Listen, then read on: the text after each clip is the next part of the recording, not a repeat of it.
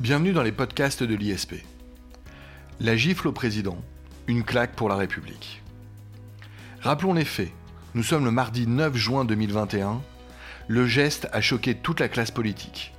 Le chef de l'État a reçu une gifle de la part d'un jeune homme alors qu'il était en déplacement à Tain-l'Hermitage dans la Drôme.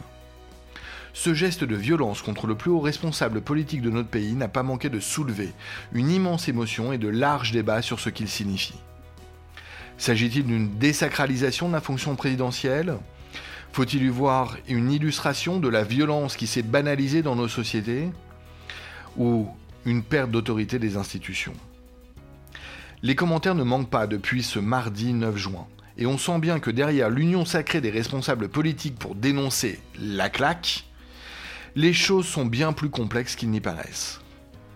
Aussi, pour essayer d'y voir bien plus clair, je reçois aujourd'hui notre spécialiste des institutions politiques, maître de conférence à Sciences Po et enseignant de culture générale à l'ISP, évidemment Samir Amal. Samir Amal, bonjour. Bonjour Jacob.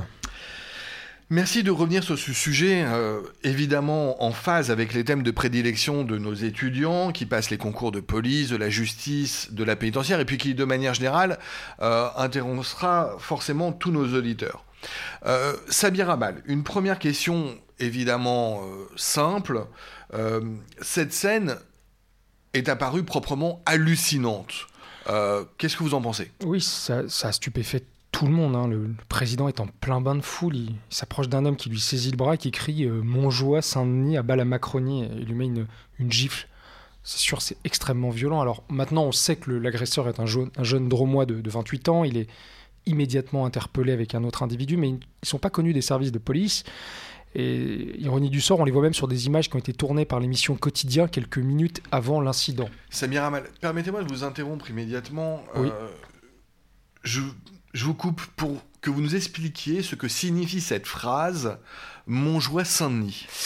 Alors, je suis sûr que vous avez vu le, film Les Visiteurs, Jacob, qui est sorti en 1993. Avec Christian Clavier et Jean et eh bien Godefroy de Montmirail, il prononce ce fameux Montjoie que trépasse si je faiblis. Alors, je m'en rappelais pas. Euh, moi, j'ai immédiatement pensé à un autre film. Je crois que La Gifle, hein, c'est le titre. Euh, d'un vieux film avec Lino Ventura, c'est plus ma culture. Ah, le cinéphile que vous êtes a raison, Jacob, c'est un film de 1974 avec euh, Isabelle Adjani, qui fugue après la, la, gifle de son père, mais c'est aussi le nom d'ailleurs d'une série australienne, La Gifle, qui décortique la vie d'une petite communauté de Melbourne en proie à une discorde après une, après une simple gifle, en fait. C'est assez, assez drôle. Ah bah, je ne l'ai pas vu non plus, je suis désolé, ça ira mal. Par contre, ce que j'ai vu, c'est la série Baron Noir, et je crois que dans la dernière saison, si ma mémoire est bonne, euh, je parle sous votre contrôle, eh bien, la présidente, puisque c'est une présidente, elle-même est giflée, exactement comme on vient de le voir. Euh, pour eh bien, notre président euh, Emmanuel Macron. Bon, euh, trêve avec les séries et mes interruptions, pardonnez-moi. Euh, alors, on en revient à cette phrase, oui. à Saint-Denis, vous évoquiez l'histoire et le Moyen-Âge. Oui. en évoquant ce jeune dromois, parce qu'on sait que désormais cet agresseur est un passionné de chevalerie. Oui, en fait, il posait en, habit de chevalier avec, euh, avec épée à ses côtés sur Instagram. En fait, donc la devise qu'il prononce, Montjoie Saint-Denis, pour répondre à votre première question, Jacob, c'est un terme qui serait apparu au XIIe siècle comme cri de ralliement des, troupes du roi de France, en fait. Donc vous sentez bien que c'est ce cri de guerre, il s'inscrit dans une idée de protection, une idée de, de défense, notamment du territoire. Donc symboliquement, celui qu'il prononce, il lutte contre des envahisseurs, c'est QFD. Alors, vous utilisez le mot symboliquement. La symbolique serait donc d'autant plus forte, selon vous, euh, dans le contexte politique actuel? Oui, c'est ça qui est intéressant, c'est de replacer ce geste dans ce qu'on vit aujourd'hui. Bien sûr, on est à un moment où beaucoup de forces politiques, de droite, d'extrême droite, reprochent justement au président, au chef de l'État, de, ne pas protéger le pays, de ne pas le protéger contre le développement de la violence qui se développe dans la société tout entière, comme vous l'avez rappelé tout à l'heure ou encore de ne pas protéger les Français contre la précarisation sociale, qui est aussi une forme de violence. Quand on vous ferme votre usine, quand on vous licencie, quand on vous met à la rue, la violence aujourd'hui, c'est aussi la violence économique, de la concurrence, du capitalisme. Samir Ramal, euh, alors, Voilà, ça c'est l'un des fils rouges de notre podcast avec vous, Samir. Nos auditeurs fidèles ne manqueront pas de constater que votre marxisme euh, refait surface. Je me trompe? Oui, effectivement, vous avez raison, Jacob, mais on reproche aussi au président, au-delà des questions économiques, de ne pas protéger les Français contre les, à tort ou à raison, hein, contre les vagues migratoires, en particulier celles de en provenance de pays musulmans. Et, et Montjoie, Saint-Denis euh, protège notre pays, ça fait référence évidemment à la, à la bannière de Charlemagne, l'oriflamme de Saint-Denis, l'étendard qui est utilisé en tant que étendard pour les guerres par les rois de France. Donc tout ça arrive dans un contexte. On a eu la tribune des militaires et le débat sur le déni du chef de l'État, selon eux, d'une situation historique où la France est en guerre contre un ennemi intérieur, en guerre contre l'hyperviolence, mais aussi en guerre contre l'islamisme. Alors, c'est très intéressant, Samir Amal, ce lien que vous faites. Euh, mais alors pourquoi, selon vous, l'Élysée a voulu minimiser l'affaire euh, au moment où les faits se sont produits? Oui, dans un premier temps, parce que c'était une stratégie de communication, Jacob. Les, conseillers comme du président de la République, ils ont commencé par parler, je ne sais pas si vous vous souvenez, de tentatives de gifles. Après, ils se sont rendus à l'évidence en regardant les images. On ne pouvait pas faire autrement. Et c'est normal. On est en pleine offensive de charme. Le président de la République, il est à un an de l'élection présidentielle. Et il y a quelques semaines. C'est lui qui disait qu'il voulait aller dans les régions pour prendre le pouls du pays, pour entrer en contact avec les gens. Donc on voit bien que la campagne, elle a bien commencé. La preuve, c'est que le président, qu'est-ce qu'il a fait juste après? Il a, poursuivi son déplacement comme si de rien n'était. Donc le but, c'était d'offrir l'image d'un homme qui n'est pas atteint par ce qui vient de se produire. Samir Amal, pour faire écho à un podcast euh, euh, passé euh, que vous aviez euh, magnifiquement dirigé, n'est-ce pas paradoxal que ce soit le président Jupiter qui ait été giflé? Effectivement, pas belle référence. Je vois que vous écoutez au moins quand je fais ces podcasts, Jacob, ça me rassure, il y en a au moins un. Et effectivement, on, avait, on avait fait ce, ce podcast sur la présidence jupitérienne. Alors, un président Jupiter qui se fait gifler, c'est sûr que ça fait mauvais genre. Emmanuel Macron, il avait voulu construire une cette présidence jupitérienne. Or, rappelez-vous, on avait dit Jupiter. Jupiter romain, c'est Zeus. Chez les Grecs, autant vous dire que c'est le dieu des dieux. C'est celui qui règne sur la terre, sur le ciel, sur, sur tous les êtres vivants.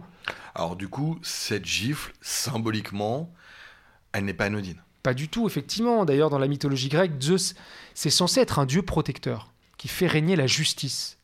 Et c'est censé être aussi un dieu bienfaiteur, qui sauve. Or, sur ces deux points, le bilan d'Emmanuel Macron, il n'est pas forcément glorieux. Pour ce qui est de la justice, l'institution n'a jamais autant été décriée par les Français, qui d'ailleurs lui reprochent son laxisme, justement. Et c'est l'ironie de l'histoire, parce que vous avez vu, finalement, les juges n'ont pas été très tendres avec ce jeune dromois, puisqu'il a écopé de 18 mois de prison ferme. Alors, je précise, hein, c'est 18 mois de prison ferme avec mandat de dépôt. Cela signifie qu'il effectue sa peine. Euh, il dort donc en prison actuellement, euh, Samir Amal. Effectivement. ça, c'est pour ce qui est de la justice, mais je vous ai interrompu. Oui, et puis euh, c'est aussi un, dieu bienfaiteur. Alors pour ce qui est du dieu bienfaiteur, eh ben, les gilets jaunes et les futurs retraités euh, qui ont réforme les, on risque de réformer les, la retraite, évidemment, ils risquent de ne pas voir en Emmanuel Macron le, protecteur de leurs droits sociaux. Alors avec cette claque, bah, c'est sûr que Jupiter, il est un peu redescendu du mont Olympe. Alors, Samir Amal, une question, euh, cette fois-ci pour le constitutionnaliste que vous êtes. Euh, cette gifle apparaît d'autant plus symbolique euh, que le président est juridiquement protégé. Tout à fait, c'est vrai. D'ailleurs, on est dans la plus pure tradition monarchique. Hein. Il est un personnage intouchable institutionnellement. En droit, il est irresponsable politiquement pour les actes accomplis en sa, qualité de président. C'est ce que nous dit l'article 67 de la Constitution pour les fétichistes du droit constitutionnel qui nous écoutent. C'est-à-dire que personne ne peut le forcer à démissionner. Et historiquement, c'est d'ailleurs ce qui a provoqué la cohabitation de 1981. Et du point de vue pénal, sa responsabilité, elle est très limitée puisqu'il dispose d'une immunité. C'est ce que nous dit aussi la Constitution, c'est l'article 68 pour les, toujours les fétichistes du droit constitutionnel. Et l'attaquer est une offense quasi institutionnelle. Oui, bien sûr, on ne peut pas euh, évidemment euh, s'empêcher de penser euh, au crime de lèse-majesté, qui remonte au droit romain et qui réprime lourdement les atteintes à la personne du souverain, empereur, monarque, roi. D'ailleurs, encore aujourd'hui, si vous allez vous baladez dans certains pays, au Maroc, ou si vous allez en Thaïlande, bah, croyez-moi, on rigole pas avec la personne du roi. hein. Et il faut aussi se rappeler, Jacob, que pendant longtemps, et là je parle aux juristes que vous êtes, on a eu dans notre droit français un délit d'offense au chef de l'État. C'était l'article 26 de la loi du 29 juillet 1900, 1800, pardon, 1881 sur la liberté de la presse. Mais suite à un arrêt de la Cour européenne des droits de l'homme de 2013, qui concernait justement une affaire de pancarte, alors pardonnez-moi pour ma vulgarité, casse-toi pauvre con, contre Nicolas Sarkozy, et la France a dû euh, changer sa législation et elle a supprimé euh, cette notion de délit d'offense au chef de l'État. L'a fait par la loi du 5 août 2013. Tout ça pour permettre l'expression satirique, eh bien, y compris contre notre monarque républicain, Jacob. Alors, Samir Amal, merci de ce précieux euh, et utile rappel juridique euh, pour nos étudiants qui passent les concours, euh, notamment sur la disparition hein, de ce délit d'offense au chef de l'État en 2013.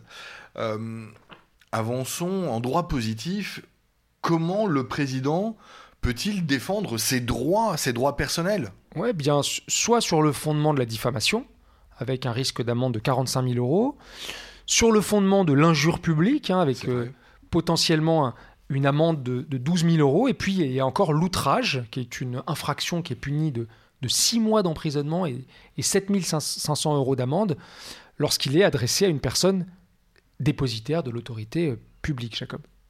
Alors, euh, j'ai euh, relevé en regardant euh, les images comme tout le monde que le président a déclaré quelques minutes après l'incident il faut relativiser cet incident qui est, je pense, un fait isolé commis par des individus ultra violents. On sait aujourd'hui d'ultra droite. Euh, on voit un Jupiter Clément, étonnamment, non? C'est vrai qu'il n'a il a pas réagi comme un, Nicolas Sarkozy ou un Jacques Chirac. Euh, Sarkozy, vous vous rappelez, hein, c'était une petite boule de nerfs. hein. Euh, Notre président, il s'est presque comporté comme Jésus, hein, euh, qui, selon l'évangile de Matthieu, déclare Eh bien, moi, je vous dis de ne pas riposter aux méchants. Mais si quelqu'un te gifle sur la joue droite, tends-lui encore l'autre.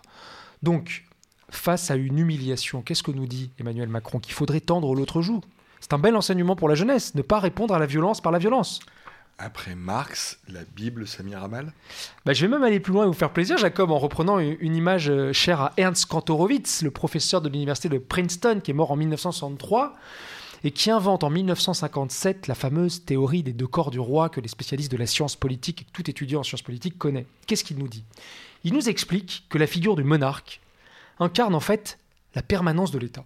Le roi a un corps politique immortel qui dépasse son corps physique. Et la gifle de Macron, la gifle à Macron, elle a donc touché cette représentation du souverain. Au-delà de la violence physique qu'elle exprime, elle est aussi et surtout une atteinte à l'immortalité du corps politique.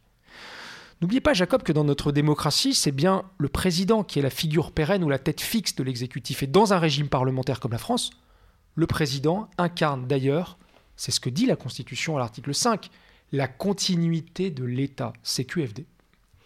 Alors en fait, c'est la justification de notre euh, de l'intitulé même de ce podcast. Si on vous suit bien, en giflant Emmanuel Macron, l'agresseur a giflé la République, a giflé la France. D'une certaine façon, on peut dire ça, vous avez raison, il s'est attaqué à celui qui incarne le visage de la France à l'étranger, à celui qui est le chef des armées, à celui qui est le garant de l'indépendance de l'autorité judiciaire. Alors je pourrais continuer longtemps mon inventaire à l'après-vert. Bref, c'est un symbole. Et les symboles, c'est important, c'est exactement la même chose que lorsque la Convention choisit de guillotiner Louis XVI. Il s'agit de couper la transcendance. Désormais, symboliquement, le sang bleu devient rouge pour tous. Pour tous. Euh, Pardonnez-moi mon esprit de contradiction, euh, Samir Amal. Il y a peut-être une autre façon euh, d'aborder la chose. Est-ce que ici, on peut tout simplement pas voir dans ce fait, cet incident, l'idée qu'Emmanuel Macron fait les frais d'un désamour des Français Bon alors là, c'est sûr que le président qui devait réconcilier les Français, il a eu le don d'agacer une large partie de l'opinion pendant son quinquennat. Euh, les retraités, les infirmières, en passant par les policiers jusqu'aux gilets jaunes, bien évidemment, mais je crois que son style, là on analyse vraiment le comportement, hein, parfois professoral jouer contre lui, ou bien lorsqu'il a eu un ton accusatoire ou péremptoire quand il a évoqué ceux qui ne sont rien, pour parler des Français qui n'ont pas réussi, ou bien le fameux qu'ils viennent me chercher. Au sujet de l'affaire Benalla, je pense que les Français le jugent parfois déconnecté ou pire méprisant. Et donc on est loin d'un Jacques Chirac. Alors c'est sûr que peut-être hein, l'image d'un inspecteur des finances, ancien banquier d'affaires chez Rothschild, eh bien finalement ça reste qu'une marque indélébile pour les Français. Malgré cette image, euh, malgré les critiques qui lui sont faites. Et encore une fois, je renvoie à notre podcast sur la présidence jupitérienne où on avait énuméré euh, en son temps eh bien, les reproches que l'on pouvait faire euh, dans la classe politique et dans les médias Emmanuel Macron. Euh, malgré cette image donc d'Emmanuel Macron qui n'est pas donc toujours favorable, il y a eu ici, à propos de cet incident, un soutien unanime de la classe politique. Oui, c'est vrai, parce que c'est la fonction présidentielle qui est attaquée. On a vu que de l'extrême gauche à l'extrême droite, en passant par les partis du centre, en fait, tous les responsables politiques ont dénoncé un geste inacceptable, une atteinte à nos institutions, une claque pour la République et l'ensemble des Français. Et je ne peux pas m'empêcher de citer le Premier ministre, Jean Castex, qui a dit la politique, ça ne peut en aucun cas être la violence, l'agression verbale ou encore moins l'agression physique. J'en appelle à un sursaut républicain, nous sommes tous concernés, il en va des fondements de notre démocratie. Euh, même les principaux agresseurs de la classe politique, Marine Le Pen, Jean-Luc Mélenchon, ont soutenu le président ici, si je ne me trompe pas. Hein. Bien sûr, car, car ce n'est pas la personne qui a été touchée, c'est la fonction. D'ailleurs, c'est une fonction qu'ils appellent eux-mêmes à protéger, surtout qu'ils souhaitent endosser eux-mêmes le costume de président. Ils savent bien que l'institution mérite de la sacralité, Jacob. Et l'indignation a été euh, donc générale, y compris euh, à l'étranger. C'est ce que vous me disiez, Samir Oui, c'est ce que j'ai vu. Vous savez, euh, quand on ouvre la presse internationale, hein, du Guardian à Al Jazeera, de CNN à la Vanguardia, en passant par le New York Times, la presse étrangère a été unanime. Et d'ailleurs, elle ne se prive pas de rappeler le climat de très tendu en, en France aujourd'hui politiquement. D'ailleurs, ça fait longtemps. Hein, et, et plus on approche des élections présidentielles, et plus il y a une hystérisation des débats. À ce titre, on doit effectivement euh, y voir une vérité, un constat. Euh, on doit reconnaître qu'il y a un climat euh, politique délétère, pour ne pas dire violent, en France à un an des présidentielles. Bah, la preuve, c'est que le débat démocratique républicain, il n'est plus possible aujourd'hui. Les, gens s'insultent, alors soit en vrai, soit sur les réseaux sociaux. ensuite, ils se frappent. c'est vrai que cette violence, elle réactive le spectre d'une ce que j'appellerais une libanisation de la société, prélude à la guerre civile. C'est cet état décrit par Hobbes dans le Léviathan. Alors, est-ce qu'il faut redouter la guerre civile? Je ne sais pas, mais cette claque n'est pas un signe de bonne santé de la démocratie, alors que d'aucuns s'inquiètent de la montée des communautarismes, de l'ultra-violence, de l'archipélisation de la France. Je vous cite euh, le politiste que j'aime bien, qui s'appelle Jean-Yves Camus, et, qui voit ici le signe, cette claque d'un pays névrosé. Il parle d'une décompensation après la, la pandémie de Covid-19. Alors cette gifle serait euh, finalement le signe d'une conflictualité politique et sociale très forte en France en 2021 et au cours des dernières années. Bah, je dirais qu'on touche presque à la culture politique de notre pays. Euh, c'est la culture du conflit social, de la grève, de la manifestation. Le, français rouspète, il se plaint, et surtout il fait la révolution.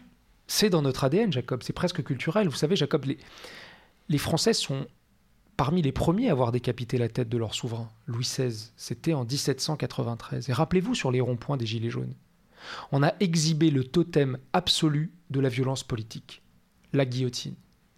Bon, alors la vérité historique, c'est que les Anglais avaient exécuté leur souverain plus d'un siècle avant nous, c'était en 1600 49 et c'était le roi Charles Ier. Mais petite ah, parenthèse. J'ignorais. Donc merci pour ce rappel historique, euh, Samir Amal. Et oui, vous avez raison, j'ai visé 2021 et notre époque.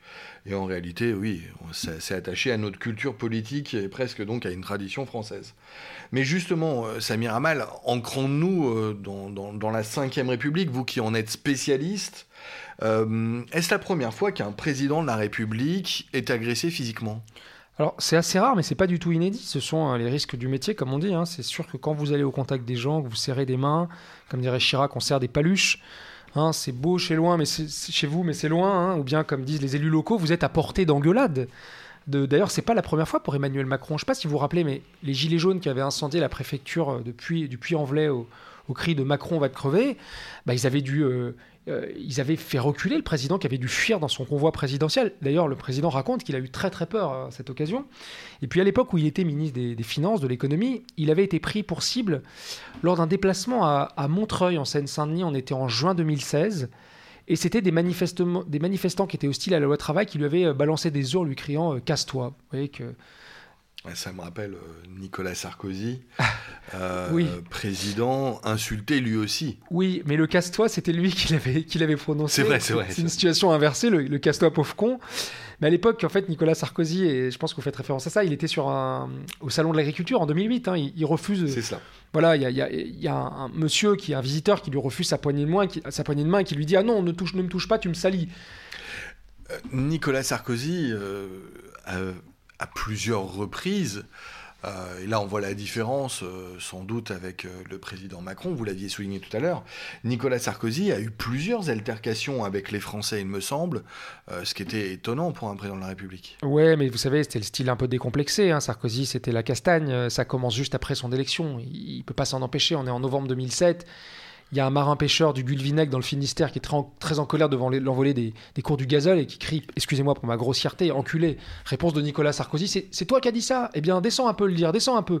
Et il y a un autre euh, pêcheur là qui riposte Mais si je descends, je te mets un coup de boule. Bon, il n'y aura pas de poursuite contre ces gens. Mais Sarkozy a eu, beaucoup d'affaires similaires, d'un à partir avec euh, la population. On est en juin 2010 également. Cette fois, c'est à la Courneuve, en Seine-Saint-Denis. C'est un, homme de 21 ans qui lui lance, alors encore pardon pour cette grossièreté, va te faire enculer connard, ici t'es chez moi. Il est interpellé, il est condamné à 35 heures de travaux d'intérêt général pour outrage au chef de l'État. Et puis en 2011, cette fois on est dans Lot-et-Garonne, à, Brax, Là, Nicolas Sarkozy se fait agripper la veste par un homme qui est un employé municipal à Agen et qui reconnaîtra avoir voulu dire au président qu'il faut écouter les gens qui l'ont élu. Il prendra six mois de prison euh, avec sursis. Alors ça, c'est pour le tempérament euh, de, Nicolas Sarkozy. Euh, est-ce que on, connaît d'autres présidents qui ont vécu des incidents similaires? Bah ouais, son prédécesseur, Jacques Chirac. Ah bon? Ouais, en mars 2002, en pleine campagne pour sa réélection. Je ne sais pas si vous vous rappelez, c'est l'époque où il était traité de super menteur dans les guignols, etc. Les plus jeunes ne se rappellent peut-être pas de cette, cette époque. Ça me revient. Voilà, on est en pleine campagne pour sa réélection. Il se, fait cracher dessus à Mantes-la-Jolie, dans les Yvelines. Alors il dira, oh, c'est des enfantillages. On est en... Mais en fait, on est en pleine affaire des, vous savez, les marchés publics d'Île-de-France. Et on entend des Chirac voleurs, etc. Et puis, bien sûr, il y a le 14 juillet 2002, la tentative de meurtre. Maxime Brunet, vous vous rappelez, bien sûr, 25 ans, le mec est armé d'un fusil 22 long rifle qu'il a caché dans un étui à guitare. Alors là, on est dans, Réservoir, Dogs. Hein. C'est quasiment une scène d'un film de Quentin Tarantino. On est en plein défilé présidentiel sur les Champs-Élysées. Et euh, Chirac doit sa vie au fait que le tir est dévié par un spectateur. Alors finalement, le, Maxime Brunery prendra 10 ans de réclusion criminelle et il racontera qu'il avait voulu faire quelque chose d'historique. Là, c'est véritablement une tentative d'assassinat. Euh, et, Jacques Chirac n'est pas le premier président français à avoir affronté une telle tentative. C'est vrai, vous avez complètement raison. Euh, c'était le général de Gaulle. Euh, plusieurs fois visé, notamment lors de l'attentat du Petit Clamart, très célèbre en août 1962 par des partisans de l'Algérie française réunis dans l'OS, organisation armée secrète.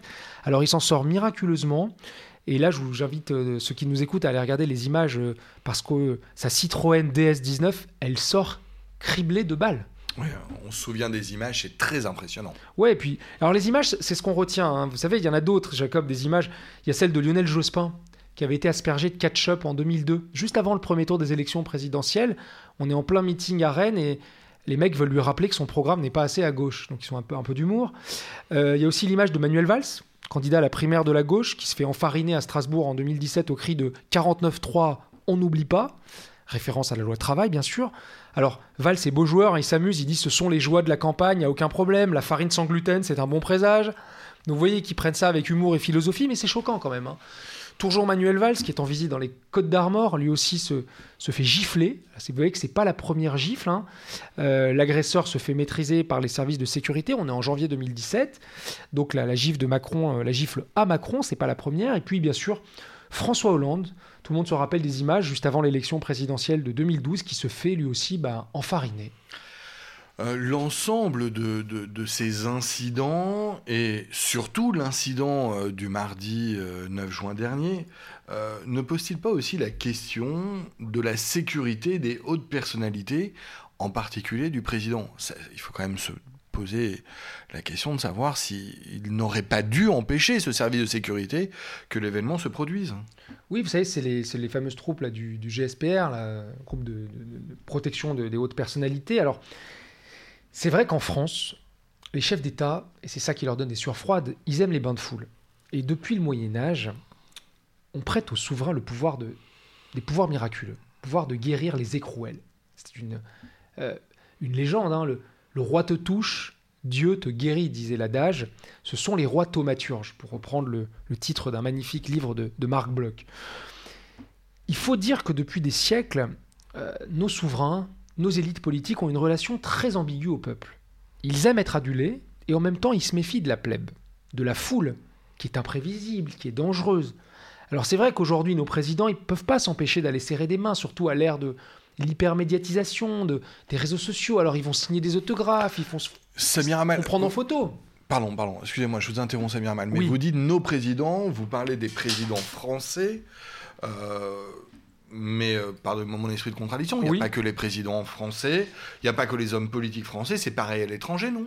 Oui, mais, mais vous savez, Jacob, se promener dans la rue pour échanger avec les citoyens, c'est quand même une pratique beaucoup plus courante en France.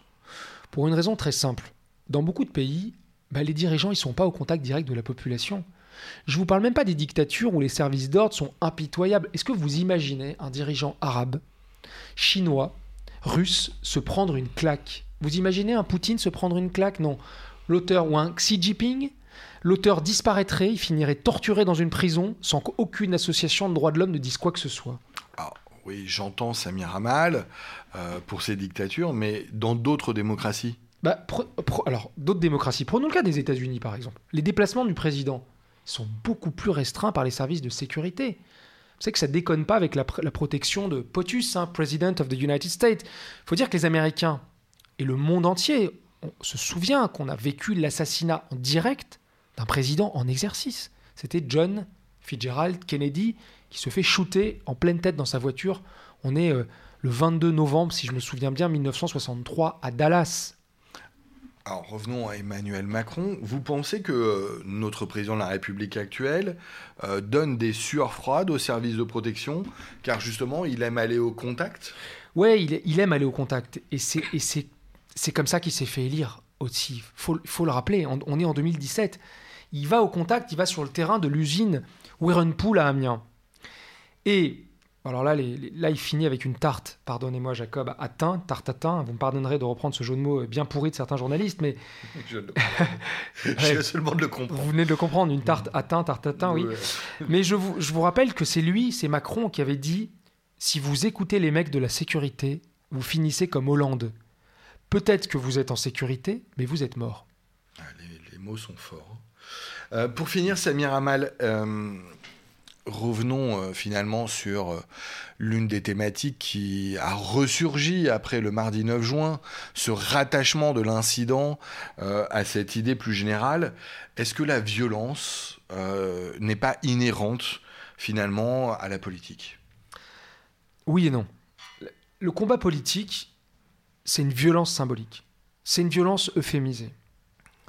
Or, l'idée même de la démocratie, c'est de remplacer la violence par le débat. Donc la politique, c'est normalement la mise hors jeu de la violence. Hélas, le personnel politique n'est pas épargné par la violence. Euh, je me rappelle de Bertrand Delanoë, qui était maire de Paris en 2002, qui se fait agresser au couteau hein, par un déséquilibré. Je me rappelle de Nathalie Kosciusko-Morizet, toujours à Paris en 2017, qui se fait bousculer sur un marché. Et Jacob, ça fait des mois maintenant que les maires se plaignent d'agressions, d'attaques de la montée de la violence. Nos élus locaux, ils rendent leurs écharpes tricolores parce qu'ils n'en peuvent plus de la montée des tensions sociales. Ils n'en peuvent plus d'être des exutoires. Mais comme il n'y a plus de corps intermédiaire, eh ben on arrive direct au clash. Ça, ça monte au niveau du président directement. Et cette exacerbation des tensions, elle est d'autant plus forte que la société française, elle se morcelle sur fond de crise économique, sur fond de crise sanitaire, sur fond de crise identitaire. Ben, je pense que pour la prochaine élection présidentielle, la France, elle aura peut-être pas besoin d'un énarque, Jacob, mais d'un ostéopathe ou d'un chiropracteur. joli, joli, joli Samir Amal, très belle conclusion. Merci. Euh, merci à vous. Merci Samir Amal et à très bientôt, je l'espère, pour des podcasts toujours aussi passionnants et ludiques. Merci pour votre invitation. Au revoir à tous.